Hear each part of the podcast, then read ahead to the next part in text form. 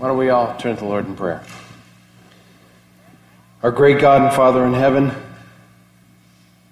Lord, we pray for the next hour or so that we can share with our hearts and open ourselves up, Lord, to be maybe even healed from some expectations that we've had of what you will do in our lives and maybe we've misconstrued. We thank you for uh, the time that the sisters have spent already personally knowing, Lord, that you have brought them through and continue to bring them through things in even their own personal lives. Pray, Lord, that we can be here in this place, that we can share, that we can open up to each other. And we thank you, Lord, for the time that we can spend here at Eastern Camp, knowing your Spirit has moved and we have confidence to know that it will continue to move in our lives. Thank you for that, Father. We do pray all these things in your Son's name. Amen. Thank you all for coming today. Um, as you can see, the title of our forum, Finding God's Purpose Through Adversity and Unmet Expectations, it's something that every one of us will face, inevitably. So, for those of you who don't know us, my name is Vanessa Taba. Next to me, Stephanie Taba. We're both from Windsor. And we were asked to um, do a forum that uh, incorporates our own personal testimonies of certain things that God has done miraculously in our lives because a lot of this transcends both my life and Stephanie's. And hopefully, all of you will walk away with a greater sense of God's plan for you and what He's already doing in your life. So, today, we're not going to have a one size fits all answer. It's just not that simple. But what we hope is that you have a greater understanding of our Father's heart and how He really feels towards us, what His intentions are for us and for our lives. So, to get started, all of us have hopes and dreams. We are young. When I, I know when I was young, I will speak from my own personal experience. I never anticipated adversity in my life. When I was young, I had specific dreams. I knew I was going to graduate from high school, I was going to go to university and get my degree, probably have a family, maybe a few kids. Um, I would love to then have a flourishing career, balancing my career, uh, maybe taking some time off to raise my family, probably grow old with my husband, and, you know, we would ride off into the sunset together. However, life doesn't always pan out as we expected. And that's what we're going to get into today. So, Steph, why don't you share a few dreams that you had? I mean, similarly, I thought, okay, I'm, I was praying that God would bless me with a husband, that we would have a family, you know, four or five kids. I'd, you know, really nicely juggled my family, my kids, church, everything, and it would just really work out nicely. And I didn't put in that picture the trials that would come. I don't think I didn't think there would be any, just not to the degree that they came. So, if you can help us out, throw out some of those unmet expectations or those adversities that come our way. Just name some if you can. Children. Children. Thank you. Anything else? Not having children, absolutely. Children are born ill. Absolutely. Sick children. Sick children. Job loss. Absolutely. Job loss. Um, we have quite a few. We do. To give you a few examples, Many that you shared and a few more. Struggles with singlehood, rebellious children, financial struggles. Um, the list can be endless, really. Um, what may be troubling for me may be different for someone else. What are some of the feelings associated when these adversities come or these expectations that we're waiting for don't pan out? Like in Proverbs 13, it says, Hope deferred maketh the heart sick.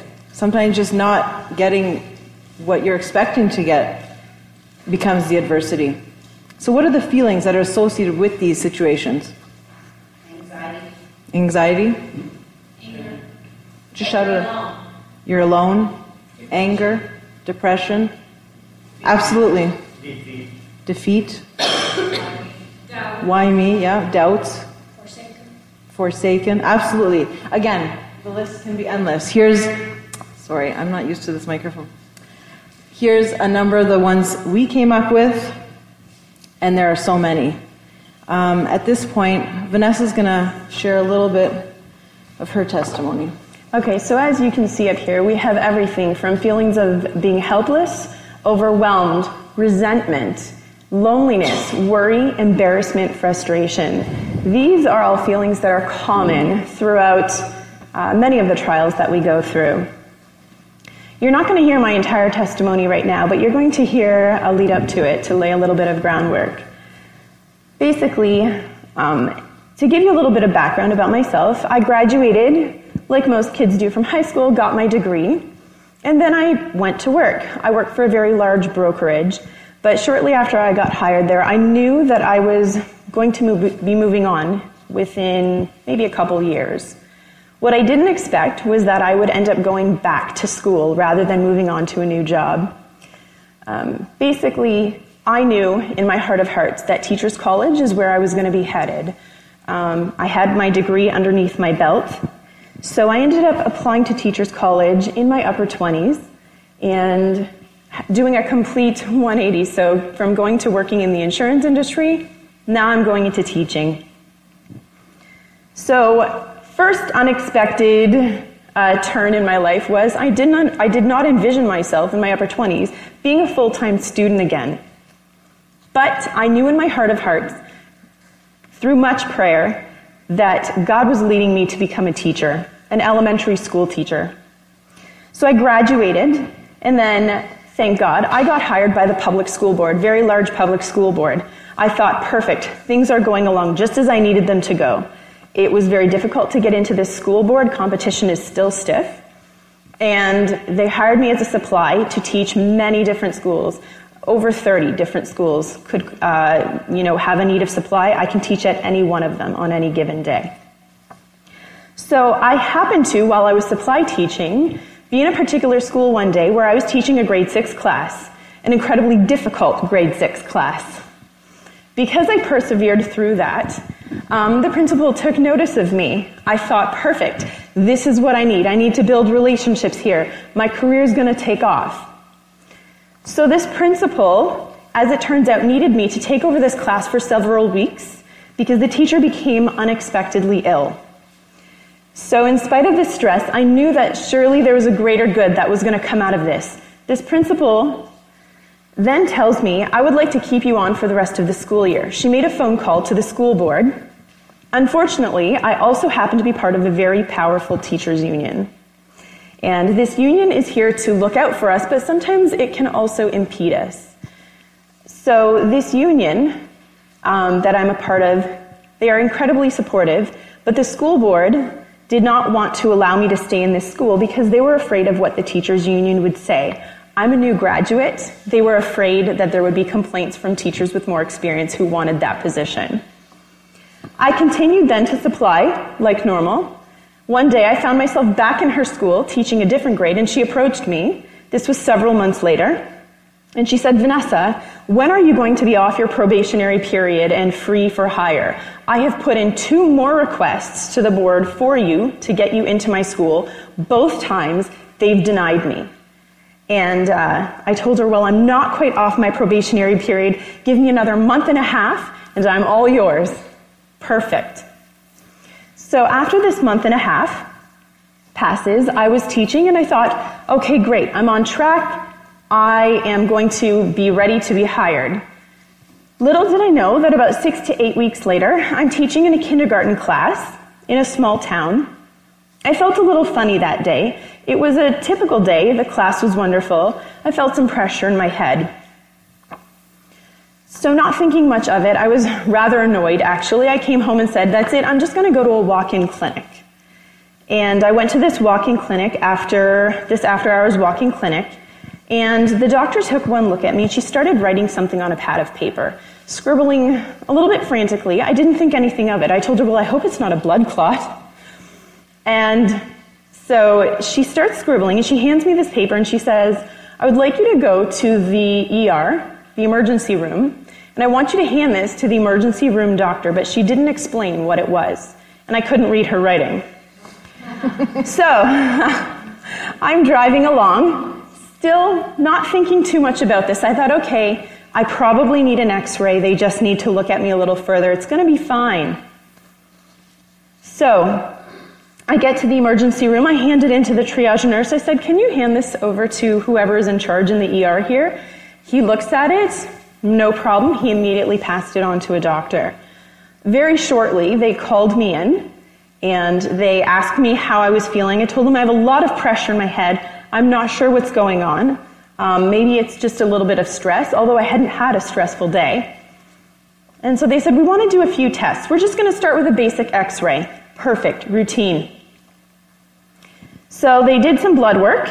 They sent me in for an x ray. They did a chest x ray um, and uh, left it at that. So I'm waiting by myself. My family's at home. I'm alone in the ER.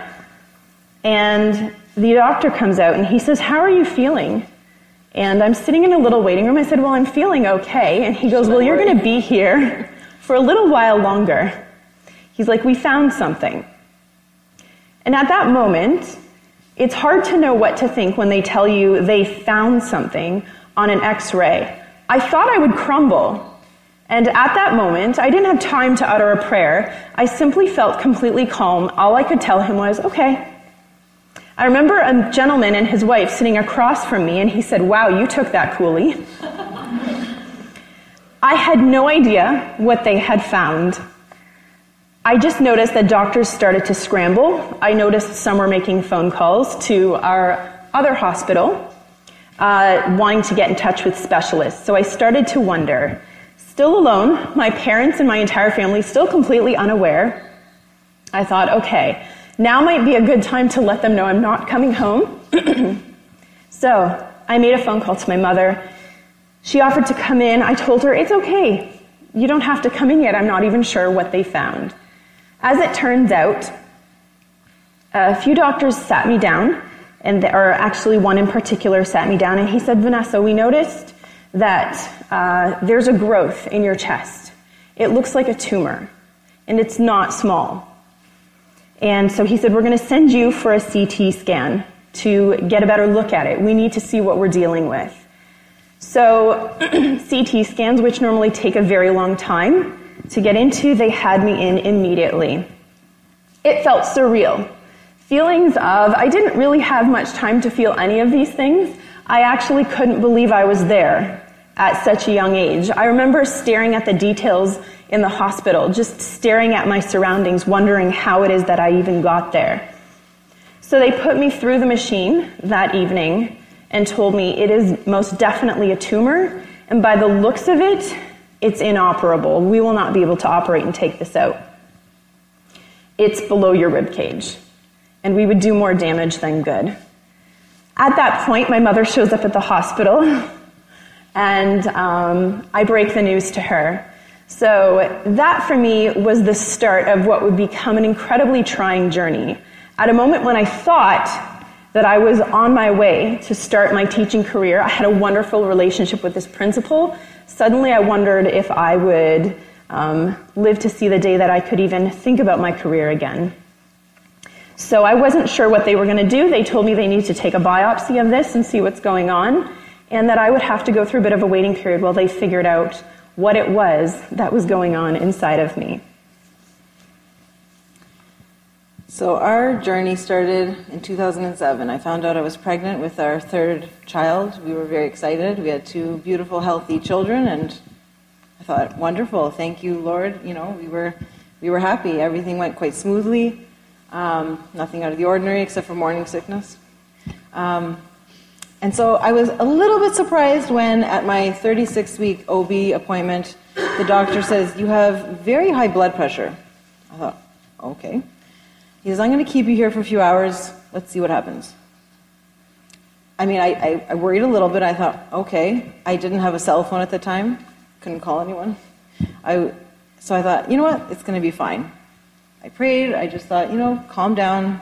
It'll be okay. So after a few hours, the doctor says, you know what? I'm going to send you home, but please take it easy. Don't do much.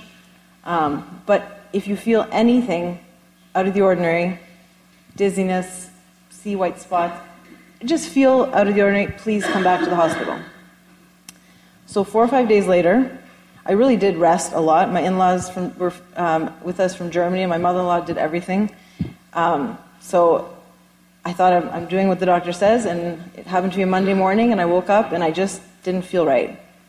And then I started seeing white spots, and I could barely walk, and I thought, this is not good. I called Eric at work, and I said, I think I should go to the hospital. So he says, okay, I'm going to come pick you up, we're going to go. So we went, packed a little bag just in case, and good thing because my blood pressure was through the roof, and they said, You're, ha- you're having this baby today. I thought, Okay, it's a little early, but yay. Um, we were excited, and I thought, Okay, God will provide, this, this is going to be all right. And so we, we called a few people, family, friends, and just told them the situation, asked them to pray for us, and um, by early evening they had induced me, and honestly, under the circumstances, things went quite well. Um, I was hooked up to fetal monitors on IV. I was on mag sulfate, which was to help with the blood pressure issue because the highest reading I remember it was 218 over like 110 ish. And so the mag sulfate was to protect me and the baby through the stress of birth. The problem was I had to be on it for 24 hours, and for me that was worse than giving birth. I couldn't get out of bed. I was very out of it, weak. So when Luke was born, um, everything seemed fine. They let me nurse him, and they said standard protocol. He goes to the NICU for babysitting, and I just had to recover. So since it was around midnight, I said, Eric, why don't you go home? There's no use for you to be uncomfortable to sleep here. I'm being taken care of. I was in high risk. They were monitoring me constantly. The baby's going to be fine. Come back in the morning. He didn't have a problem with that, so off he went. I struggled through the night just because of the medication. I, I was in and out. Um, so when he came back in the morning, nice and refreshed, you know, I said, it dawned on me. I said, Eric, they haven't brought Luke back for me to feed him. I think that's kind of weird. Um, I said, why don't you go get him? He says, no problem. So off he goes, and um, I didn't know what I was sending him to find. So he goes, gets um, buzzed into the NICU, and he says, they ask who he's there for, he says, the Tubba baby. No problem. Luke is fifth pod, first section. Okay, and if you've never been in a NICU, that's a good thing, but it's very surreal walking through a NICU and, and realizing these little babies are fighting for their lives and they're sick, and it just, it hits you like, wow. But he thinks he's picking up his healthy baby that was just being babysat, so he gets to pod five and sees four isolettes with babies that are clearly not well. And he sees the first section and he says, Oh, this is not my baby. And the nurse, there's a nurse for every pod, and the nurse realizes, oh, you know, he's there, and, he's, and she says, Which baby are you here for? And he says, Luke Tubba. And she says, Sir, this is your baby. And I can only imagine that moment um, of her realization that this man doesn't know his baby's sick, and his um, realization, wow, what happened 12 hours ago? I had this seemingly healthy baby, and now there was more wires than baby. So she tried to explain what happened, and apparently, at some point in the night, a nurse had walked by the crib he was in, and she noticed he wasn't breathing and he was turning blue. So they immediately attended to him and realized that he had a spontaneous pneumothorax. His lung collapsed, and he couldn't breathe on his own. Um, so they put him on a CPAP. Um, they started NG, um, tube feeding, medications, but they weren't sure why this happened and how this would turn out. So he sat down in the rocking chair beside Luke's isolette and he just looked at him and just tried to digest this new reality. And he says he sat there for a long time trying to wrap his head around this, and I didn't realize because I was still not quite with it. And so eventually he came back, and I kind of realized he doesn't have the baby. And he says, Well, Steph, he's having a little trouble breathing, but, you know, they're helping him. And so I said, Okay. I was a little bit, like I said, it was the medication. And so somehow we got through the day, and so my 24 hours were up, and they were going to move me out of high risk and into a regular room. And so the nurse says, Do you want to go see Luke? And I'm like, Oh, yeah, let's go see him. And I wasn't prepared um, for what I would see. Um, and yet, I didn't, like, there was no emotional, like, I wasn't crying. I just thought, wow, there's my baby. They let me touch him through the armholes. And then the nurse says, you should go get some rest. So they took me to my room. And again, I told Eric, just go home and sleep. Go see the other kids. I'll be fine. So that's kind of when it started to hit me. Here I am in this hospital room. We were supposed to be excited and I'm by myself. I don't have a baby in my arms. And I just remember looking around the room and thinking, what is happening? Like, God. and it's kind of shameful to say, I couldn't even pray. I didn't even know what to pray if I could have, I guess. Somehow I fell asleep. The next day, Eric came back and we were to meet the doctor from the NICU. So we did, and he Nothing had changed with Luke. Um, he wanted to get our history, talk about our other kids, find out about my pregnancies, Luke's particularly. And then, so we went through all that, and then he says, Caleb, Noah, Luke. He says, Can I assume, he says, these are faithful men of God. Can I assume you're a family that believes in the true God? And that's when I started like crying. I'm like, I could just nod and look at him. And he says, Well, I believe too. And he says, I will do my best medically to help your son. He says, But I just want you to pray. And it was encouraging. I thought, okay, I have to pray. And he says, God will work a miracle. Just pray. So a few days passed. In the meantime, Eric sent out an email asking for prayer support, explaining what was going on. Um, I had to stay in the hospital longer because of my blood pressure issues. Um, and we're so thankful that almost immediately people started emailing us back that they were praying for us, that you know they were praying for Luke. And I remember Eric showing me one in particular. I didn't even know this person. It was kind of through a relative of a friend of, and I thought, wow, a perfect stranger is praying for my son that he doesn't even know. And that's when God's Holy Spirit really spoke to me. He says, If you can't pray, others are praying for you. And that was very encouraging. So, God saw fit to answer those prayers. And a few days later, um, when they tried to take Luke off the CPAP, he was able to breathe on his own. And slowly but surely, um, he started improving.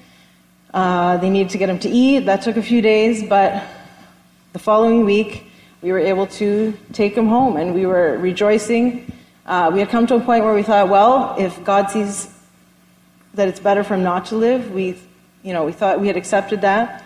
But when the alternative happened, we were really joyous that God saw fit to allow this baby to come home to us.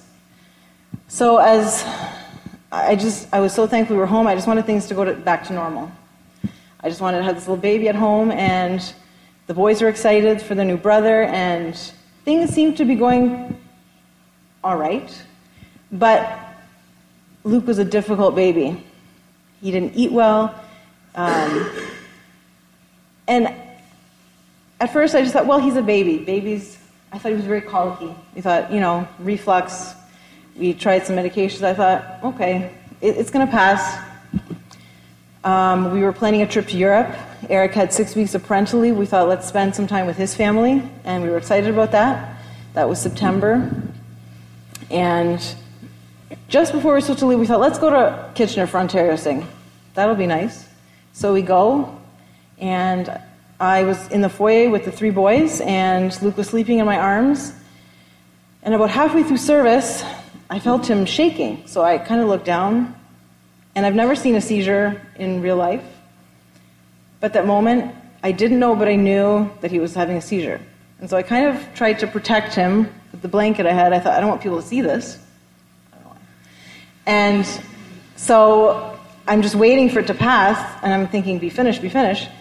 So finally it ended, and then he just started screaming this scream that I can't, e- can't even describe to you. And I just, I looked at my cousin and said, watch the boys. I just ran. I thought, I gotta, gotta do something with this baby. I gotta stop him from crying. So after services, we talked to Sister Linda Yon, who's a nurse. We, I described what happened, and she says, it sounds like a seizure. We spent the rest of the day in the hospital just to check, get him checked out. Unfortunately, it wasn't a children's hospital, and they said some of his blood work looks off, but you should see a pediatrician. Well, we started to worry because two days later we're supposed to fly to Germany. And I thought, what is going on? So we saw our pediatrician the next day, thankfully, and she realized his newborn screening had been missed because of the NICU experience. Um, so she sent us for blood work, and she says, you know what? Every kid can have one seizure in their life. Didn't seem to be febrile, but she said, you know what? For precaution's sake, we're going to book some tests, but don't stay in Windsor thinking this is going to happen in the next couple weeks. Go if you want. This, we'll do these tests when you get back. So we went, and unfortunately, once we got there, Luke started um, having seizures every four or five days. And he was six months by then, and we just had to face the fact that he wasn't developing and that something was wrong with him, more than just that he was a fussy baby. And we enjoyed our time there, but it was reality was slowly sinking in that there's something more here. And so you see that both Vanessa and I were at that point that this adversity was looking us in the face, and we both had a choice to make.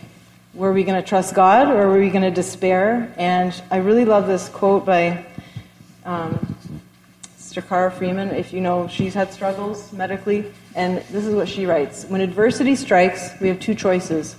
We can choose to blame God for it, or we can allow Him to refine us and make us tender toward Him.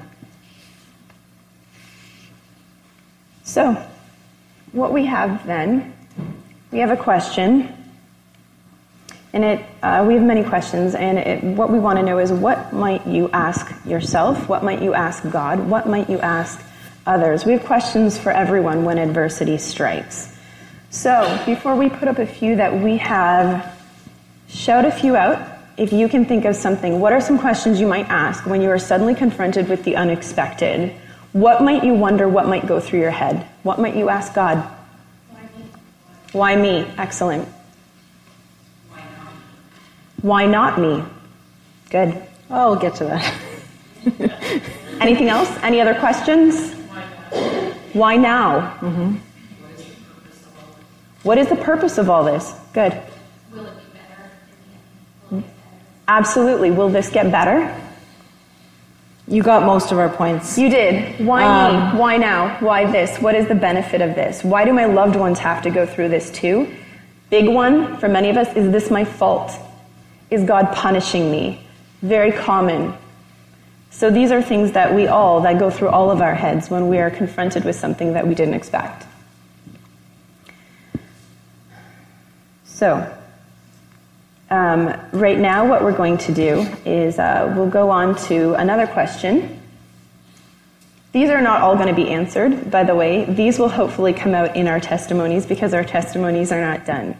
How does God help us work through these difficult situations and handle unmet expectations?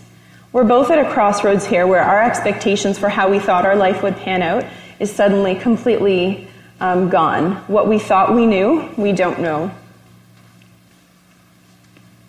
And so, what you're going to hear is um, a little bit of the testimony uh, from each one of us about the continuation of what we're going to be, um, of how God worked in our life. So, what I'm going to do is, I'm taking you back to the point where I was in the hospital. They told me, okay, we took a biopsy. You're going to have to wait, go home.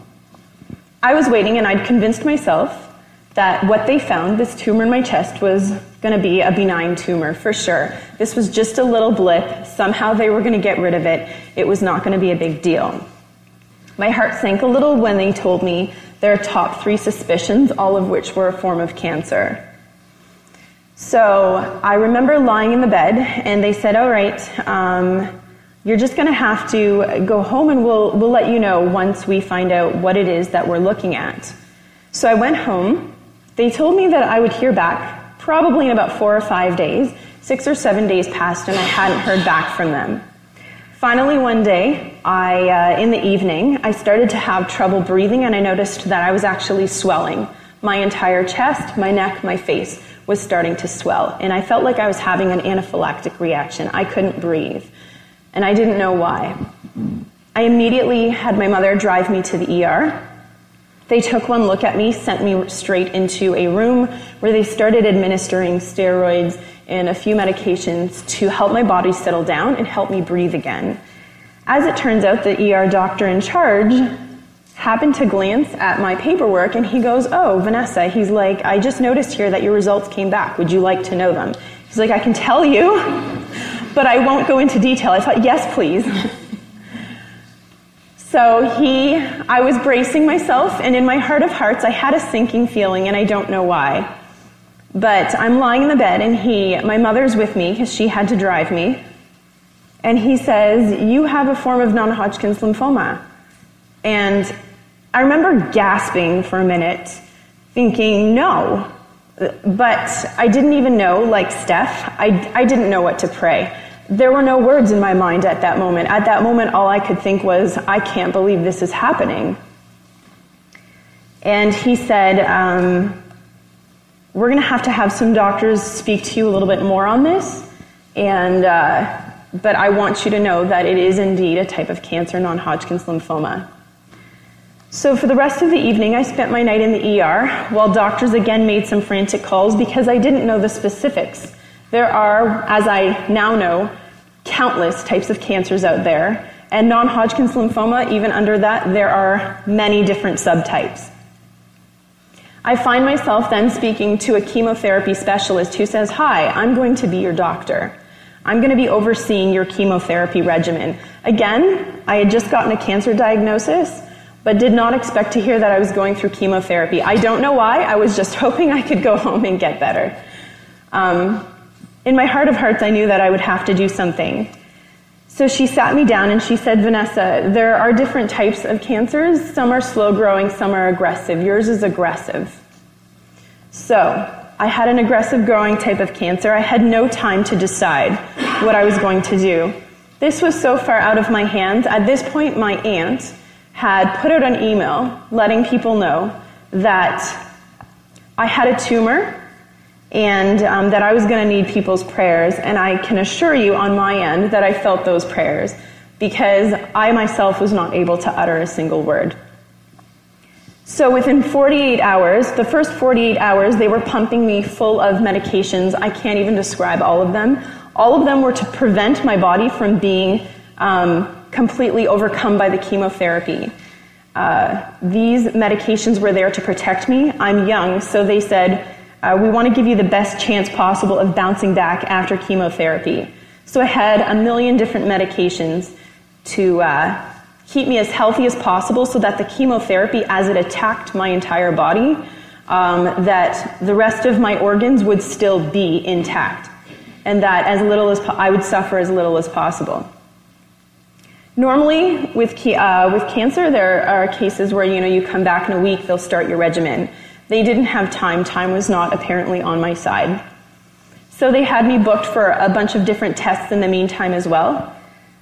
Uh, so she started me within 40, uh, within 48 hours. I was on my first round of chemotherapy.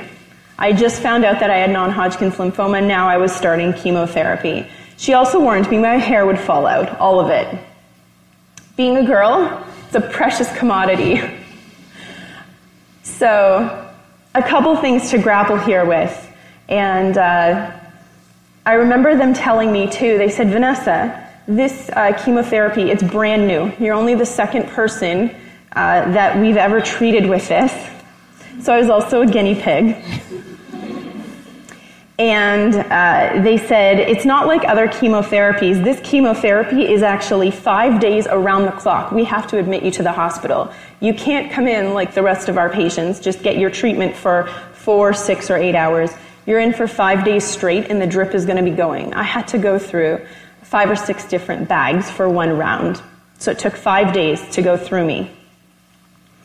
And I remember in that time, slowly just trusting and thinking, okay, I could feel the prayers of those, pe- of, of those people who were praying for me. It's hard to describe.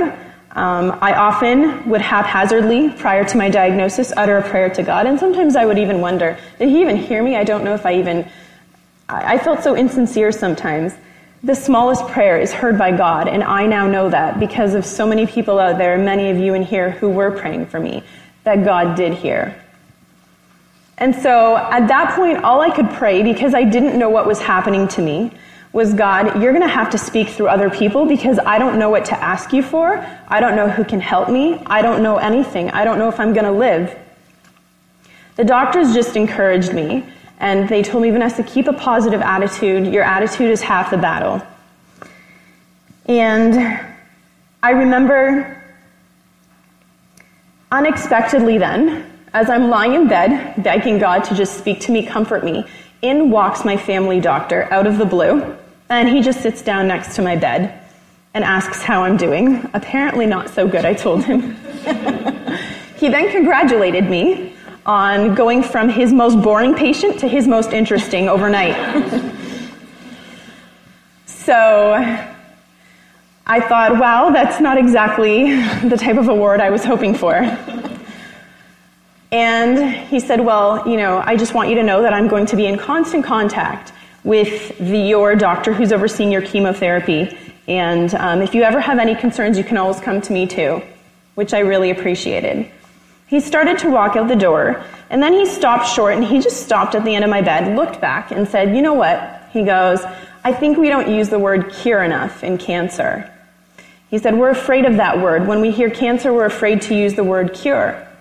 But he said, I know, I've seen. He happens to be a doctor who's studied cancer a lot, many different types of cancer. He's also involved in cancer prevention. And he said, I've seen people who have had that cancer diagnosis. He's like, they can come through this. I've seen them come back full circle with even less of a chance of ever getting that cancer again than someone who's never had it, which I found hard to believe, but he reassured me. Cures can happen and do happen. God also spoke through many nurses. Many people come through your door when you have cancer because they're constantly checking. They're worried about your mental state. They don't want you to get too far down. I remember one nurse handing me a pillow and saying, I've seen so many people drop to the floor and scream. If you need to scream into this pillow at any time, just do it. We would completely understand. And I told her, I said, Well, would it change my situation? I don't think so. And both myself and my parents assured the doctors we had I had identified myself on my chart as being a Christian, and I assured her, I said, Look, I have people praying for me. I know that that's the only thing that can change this situation. And already God was dropping people into my life to encourage me, to speak to me out of the blue. Just give me those words to bolster me because I had a very long road ahead of me. And so I went through my chemotherapy regimens, and what I couldn't believe was the outpouring of support. The emails, the cards, the words of encouragement that many of you sent, every one of them was read, and they were felt. Probably far more than any of you will ever know. And uh, so, a couple things that always struck me were I would go home and, you know, it was just a constant flood of cards, a constant, um, you know, never ending emails. And I always felt God working through every one of you. At times when I was down, it was amazing how God would use one of your cards or someone's kind words to pick me up. You had no idea, but it was constant. And the chemotherapy was incredibly di- difficult, as the doctors warned that it would be. Um, after my first week, I went home, and sure enough, I mean, already the chemotherapy started to wreak havoc on my body. I went home. I had, previous to this, been completely healthy, had never been on medication, and I had a list of 10 that I had to go fill at a pharmacy, each one of them having a specific time of day so that I had to take it at. I felt completely overwhelmed. I remember driving and feeling numb in the car with my mother she, it was hard to see her and my whole family, my father, my relatives, it was just, it was hard because I knew I wasn't in this alone. But it's hard when these things happen and you're so young and you know that this is not how anyone wants to see you, and I don't want anyone to see me like this. But I knew at that moment that I would have to make a decision that God was either going to be glorified by this or people were going to look at her and say, wow, with that bad attitude, that's the God she serves. I don't want to serve that God, whoever he is. So I knew that however I handled this situation, people were going to walk away with an impression of the God I served, and it was either going to be a good one or a really bad one. So, every chemotherapy session or regimen after each one, it seemed to bring in new complications. I ended up with severe migraines. My body, after every chemotherapy session, would ache all over. I felt like I'd been hit by a truck. It was basically like the achy body flu, plus a migraine, among many other symptoms. And in spite of all the difficulties, what amazed me is that all of you were relentless in your support, in your prayers. They never stopped, and in my heart of hearts, I knew that God had a greater purpose for this. So, different things happened. The friends who paid me visits, the friends who brought me meals.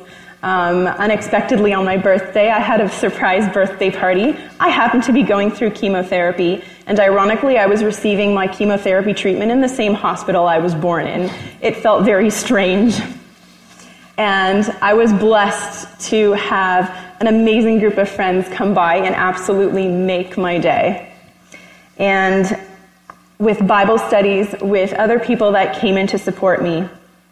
It was just amazing how God put everything into place for me.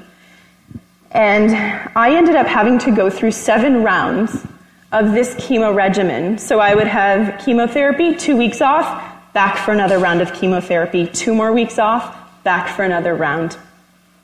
I went through seven rounds. And in the fall, the doctor came up to me. Oh, they had also, I should say, prior to that, done bone marrow biopsies. Everything, thank God, came back looking normal. They were pretty certain that the cancer was isolated in the tumor. In the fall, kind of like the day of reckoning, they said, okay, Vanessa, we're going to send you for a PET scan. And this is going to tell us whether or not the chemotherapy regimen you were on worked. Previous scans throughout my um, treatment had shown that the tumor was shrinking, but they needed to know that everything was completely gone. So I went for my PET scan, had to wait a couple days, went back in, and my oncologist came in with the news, and she said, You are completely clear. It was an amazing feeling, almost surreal. She was overjoyed. Um, she also like was incredibly supportive. She happens to be um, I know this because her husband, ironically, was one of my professors in Teachers College, and now she was treating me for cancer a year later or two years later.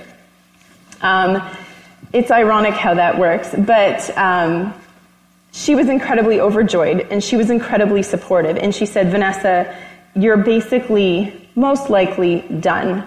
If we can whack this out, it is probably going to be whacked out for good. The cure rate, or the, um, as she put it, uh, just the likelihood of this coming back is incredibly low, to the point where I'm probably likely to get something else before I would ever get this again.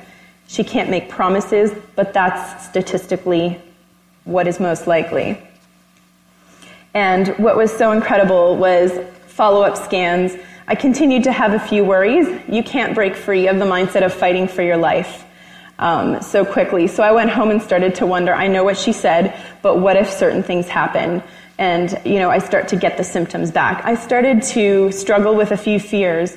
Um, a lot of those questions, I wondered, like, God, where are you in all of this? I know you healed me. This is amazing. But how do I break free of this mindset? How do I just live with, live fearlessly and just trusting in you? It was incredibly hard again, I prayed, I said, God, I just need you to speak through the doctors. I need you to speak through someone. Talk to me. On a follow up visit, my oncologist, after they had done a bone scan, which also revealed that everything was completely clear, she sat me down and she said, Vanessa, I don't say this to every patient. In fact, I don't say it to most of them. But she said, if you even have symptoms down the road, I will tell you right now that it's not cancer. She's like, You're done. You need to just move on. And my family doctor also reiterated that it would probably be best to, um, it's up to me, but I have to decide in how much of that shadow I want to live. And I decided I only want to um, live in the shadow of God, under His wing. And so God brought me through what could have been, or God brought me through what was an incredibly difficult time. And it was just amazing to see how He worked, how He healed me. The fact that they caught this just in time. I should also note that the other doctors in the hospital commented that what I was getting, I didn't know this earlier, was a new drug that had a 100% success rate in clinical trials. And my family doctor said, Vanessa, I can't believe the irony of the fact that this came out right as you had your diagnosis.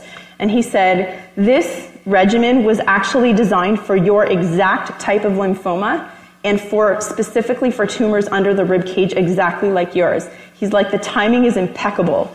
And I told him, no, I know exactly who provided that. He knows I'm a Christian. And he knows exactly to whom I was thankful. So, years in the making, I have a profound respect now for medical researchers. Years in the making, they had no idea that they were going to come up with a drug 10 years previous to this that was going to eventually save my life. And that is my story of how God healed me, not through doctors, but also through the incredible prayers of all of you.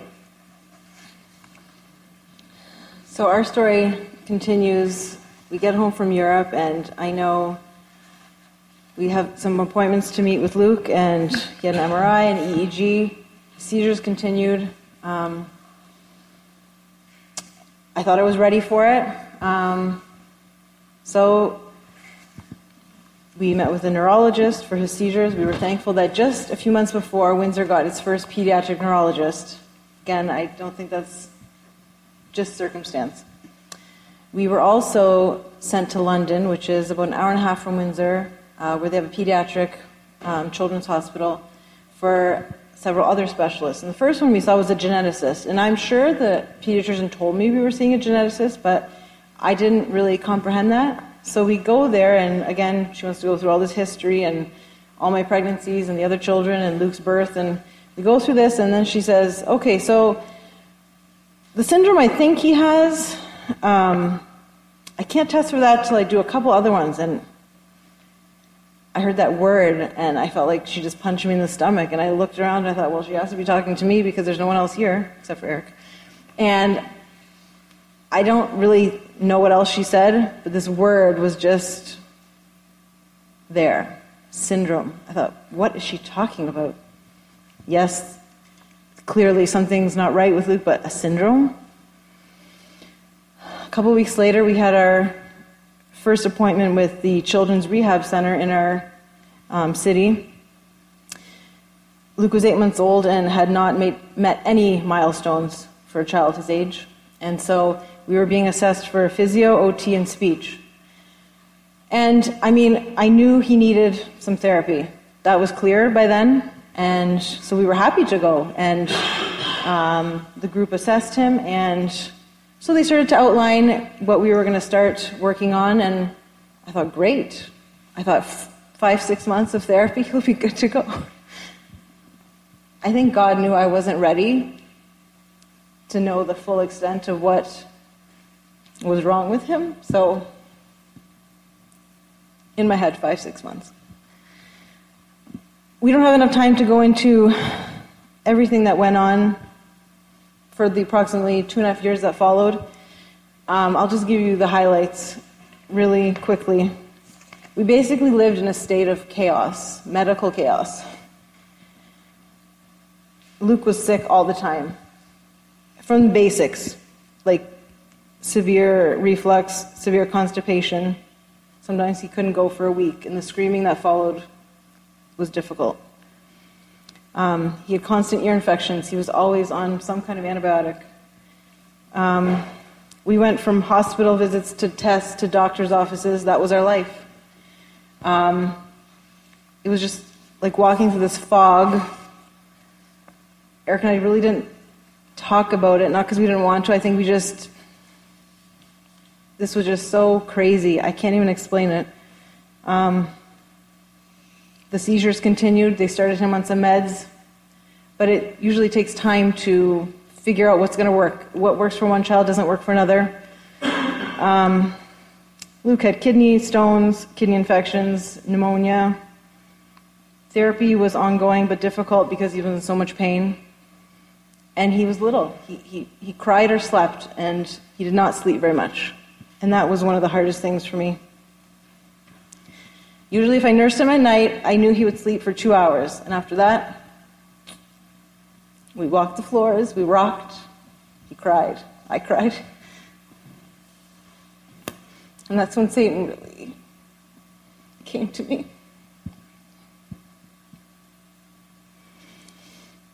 And I thought, God, what, what are you doing? I can't it. I can't do this. I can't handle this much. It's too hard. He's a burden. I just want a happy family. And somehow, God just said, Why not you? For that question. When I said, Why me? And He said, Why not you? So I thought, Okay. And then I said, You know what? I have a decision to make. I can be miserable, and my kids can, my other kids can grow up seeing this miserable person. Or I can just trust that God knows why, and I don't need to know why.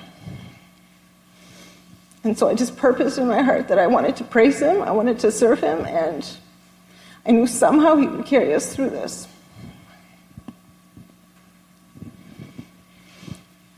So finally, between the age of around the age of two and a half, with the help of a very good team of doctors, they figured out a few of his issues.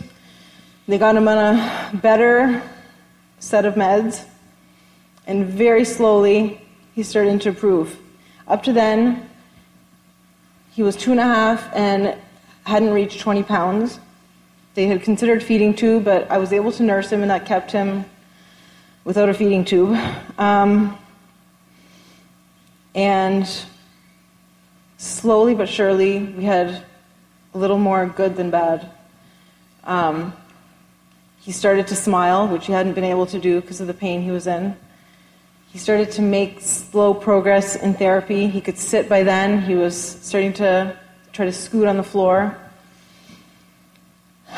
And I just started to appreciate those little victories we had. And I'm just so thankful for everybody else who made this journey possible.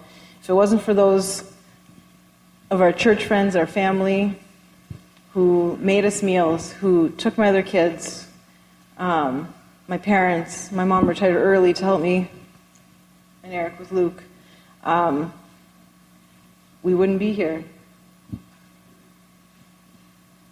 It was the hardest thing I can imagine, and yet there were so many blessings along the way.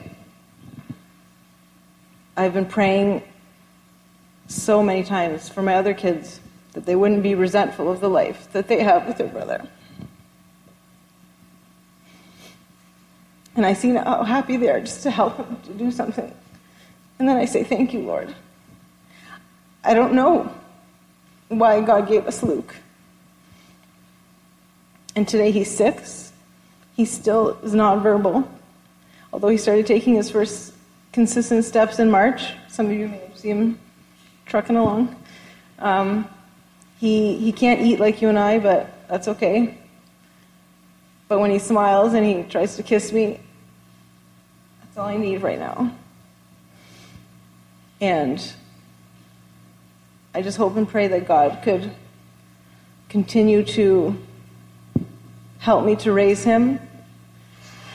And today I can say he's a joy in our family and not the burden that he felt like, and I, I feel terrible to say that, but that was the truth at the time. And for the sake of time, we want to go through just a few more slides that show specifically how God spoke to us. And one of them was that, as we both mentioned in different ways, Satan will try to tell us that God should just fix my problem. And sometimes we have to just look at the reality that life is hard, that God is more concerned about glorifying Himself and changing me than removing the problem, that God has an eternal purpose He is fulfilling in the midst of my problems, that God wants to use my problems as part of His sanctifying process in my life, that no matter what problem I'm facing, God's grace is sufficient for me. And there's a song that says, Sometimes God calms the storm, but sometimes He calms His child. And so often, when the storm of our situation was swirling around me, that's what I thought of. I said, just God, calm my heart. Um, Vanessa's going to share a couple scriptures that really spoke to her. What we have here are a couple scriptures when I was going through, when I finally got my diagnosis. I, again, wondered at certain times why it was that I had to go through this. It was hard not to look at other people my age and say, amazing, I just wish I could be that girl over there. You look at other people, you suddenly notice what you don't have. That's what Satan wanted me to do. And Satan also wanted to isolate me and make me think that I was the only one going through this, that everything was spiraling, spiraling out of control, and you have every reason to be scared. And I remember going through my chemotherapy regimen, and I opened up to scripture one evening and opened up to Isaiah chapter 40. And God basically needed to tell me that who he was. And it says, Who hath measured the waters in the hollow of his hand, and weighed the mountains in scales, and the hills in a balance? Who hath directed the Spirit of the Lord, or being his counselor, hath taught him? With whom took he counsel, and who instructed him and taught him in the path of judgment? God was basically telling me that He is the one in charge and that nothing touches me or affects me without His knowledge and without His allowance. And I had to understand that because when you're a child of God, Satan can throw anything at you. And if we're weak, we'll see what he's throwing at us. But if we trust in God, God says, I have you and I know exactly what you're going through. And you will only fall and you will only crumble and ultimately die if I allow it. Satan can throw his best at us. God's bigger. Proverbs 21 The king's heart is in the hand of the Lord as the rivers of water. He turneth it whithersoever he will. Every way of a man is right in his own eyes, but the Lord pondereth the hearts. Again, God was saying, Vanessa, I can move the heart of kings. Do you realize how powerful I am? I'm everything. I want to be your world. You just have to trust in me. And that became the foundation. That became the thread, what underpinned absolutely everything.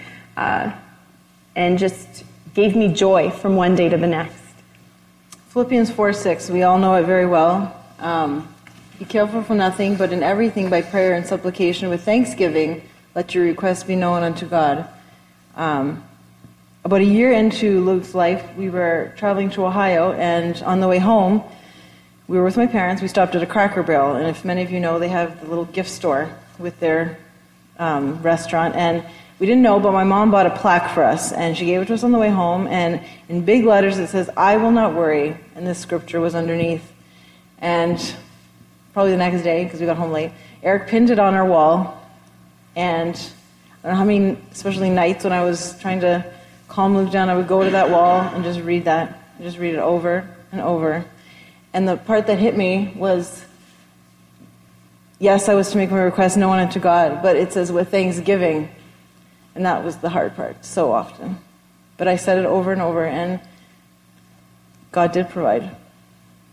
And in Stephanie's situation, that also was something that spoke to me ironically. Same thing. What I had, what I struggled with was being thankful. How can you be thankful for a cancer diagnosis? How can you be thankful for being holed up in a hospital room for five days straight?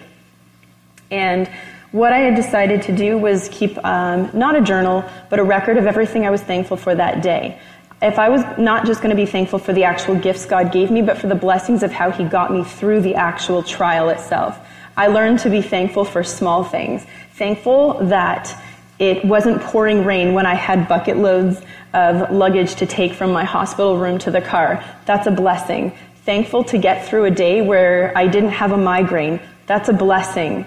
I'm blessed because of what God got me through. Just not what, not just what He gives me materially, but uh, those tough times that He gets me through.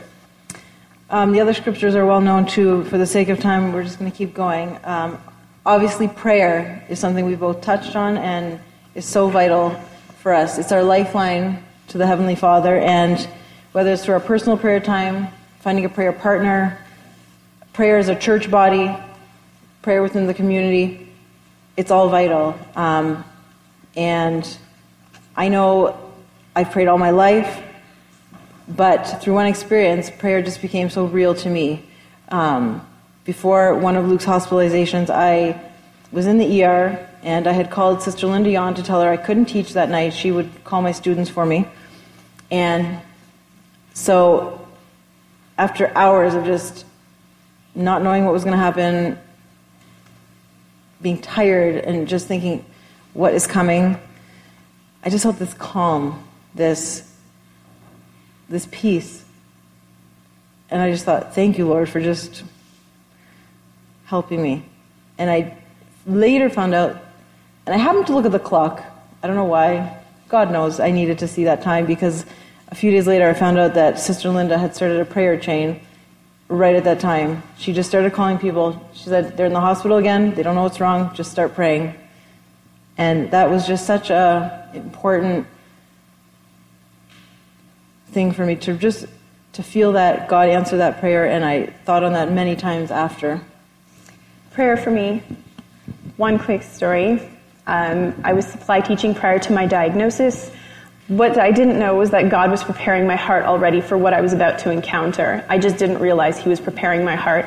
As a substitute teacher, about seven or eight months prior to my diagnosis, I encountered a little boy in one of the classes I was teaching in. That morning, the teachers warned me, Vanessa, he's an incredibly difficult child. We need to give you the heads up. He comes from a broken home. He's kind of fallen through the cracks. He's angry, he's bitter, he feels completely lost. He's going to have severe behavior issues.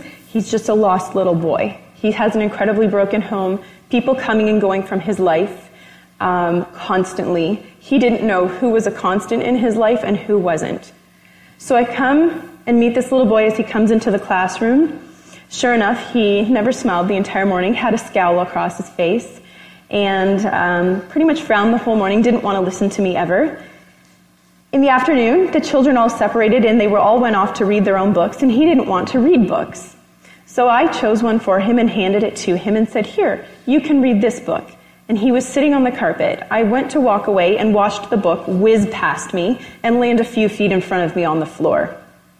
I calmly picked up the book, put it on the table, and turned around to him and said, No problem. When you're ready, you come and you take this book and you can read it, but only once you're ready.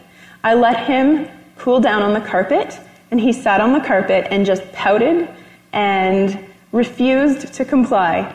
Circled the classroom, a couple minutes later, came back to him, and I said, Okay, I said, do you want me to read to you? No.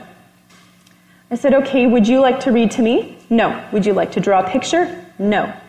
And then he flops down on the carpet. He hadn't moved from that carpet in what was probably going on 20 minutes. So I knelt down next to him and I said, Okay, I said, look, does your head hurt? He's like, No. Does your tummy hurt? No. I said, Does your heart hurt? And at, at that moment, he couldn't give me an answer. He shook. His whole body shook. He was so broken. And I'm in a public school. I cannot pray for him at that moment, except in my head and I just watched him cover his eyes. He could not look at me. And at that moment, I thought, okay, Lord, I'm going to pray for this boy, not just for today. I will pray for him indefinitely because he needs more than prayers for one day. So I told him, I said, look, I'm here. If your heart hurts, I am here. And you can tell me anything at any time. I am here for you. You just speak and I will listen. You talk, I'll listen. That was enough for him to get through the rest of the day. He perked up and he actually started to interact with the rest of the kids and started to smile when he knew that for once there was someone on his side who actually wanted to listen to him. I went home, started praying, started supplying in other, um, other classrooms, thinking, you know, God, I'm praying for this little boy that you would miraculously work in his life, but I have no clue how because he's from a broken home. Um, he clearly has no access to the things that I had as a child. How are you going to work? But I prayed a couple times a week when I thought of him. And I thought, God, God, I just want you to raise him up to be this powerful man of God. I want him to be a Christian, and I have no idea how you're going to do it in such a broken, hopeless situation. Now, little did I know, a few weeks or a few months later, after praying for him on and off, that I end up back in his classroom. So I am circulating the classroom. The kids all sit down to write in their journals. He sits down at a table next to a little girl and he starts to write in his journal in the morning, as do the other kids. And as I come over to his table and I'm watching him and this little girl, he stops, pauses, and looks at the little girl. And he says, You know, God is everywhere, don't you? And it caught me completely off guard coming from this little boy. And he said, Yes, God is everywhere. God is even next to me right now. And he looks up at me and says, Miss Taba, is God right here next to me? I was floored. I could not believe what was coming out of this little boy's mouth. And I said, Yes, of course he is. That was one of the most powerful ways that God showed me that, Vanessa, you have no idea how, but I'm raising this boy up as you asked me to. I still don't know how it is that he even knows about God coming from his broken, hopeless situation. But somehow God is reaching this little boy, and I am continuing to pray because I realize that even though I doubted that God would hear my prayers and how he could work through such an incredibly hopeless situation, God proved me wrong and said, I can do anything. So that ended up being actually a catalyst and that really pushed me through my entire experience with going through cancer because God said, if I can do that for a little boy in such a broken, hopeless situation, just imagine what I can do for you who believes. So I learned because of that to have hope in a God that is far bigger than any situation that Steph or I find ourselves in.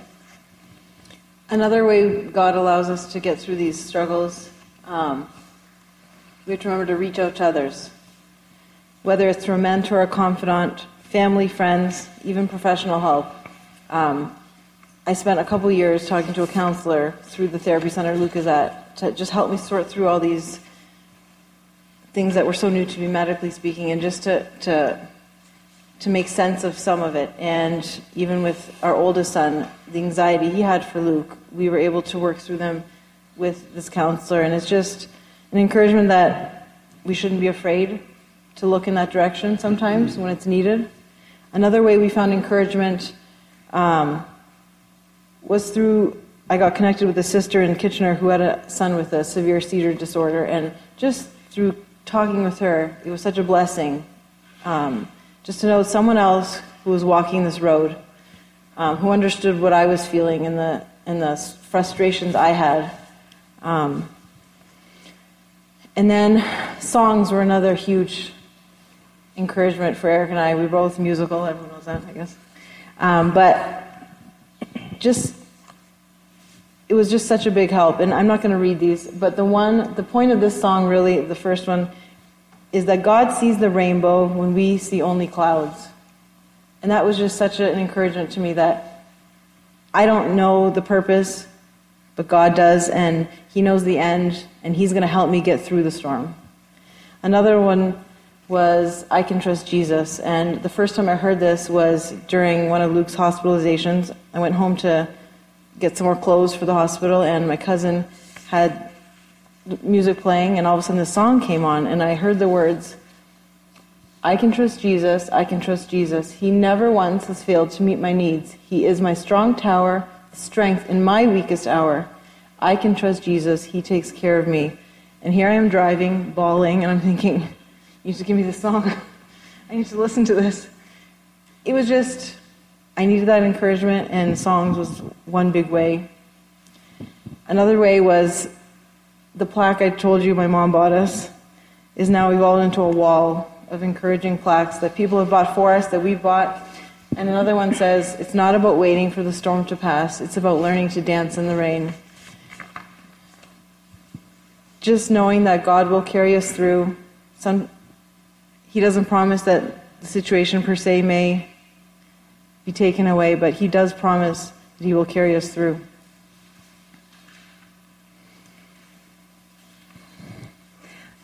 We'll just continue on for the sake of time. I think it'll be perfect. We're, these are the last couple of slides that we wanted to leave you with.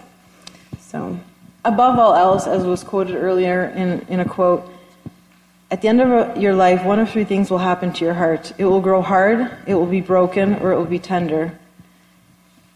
We have a choice whether we will trust our Almighty God or whether we will wither into despair and discouragement and God wants what's best for us and our joy should be because of him and not our situation and that's something we've both learned in a in a big way absolutely Right here we have a quote. It says, The love of God shows us that God alone bridges the distance between Him and us, enabling us to see this world through Calvary. If you don't see it that way, then you will never see it His way. And the threads of the masterpiece He is weaving of your life will always pull away from the design. One thing I always knew when I was in the hospital bed receiving my chemotherapy treatment is that as a Christian fighting for my life, I was better off than any healthy person who didn't have Christ.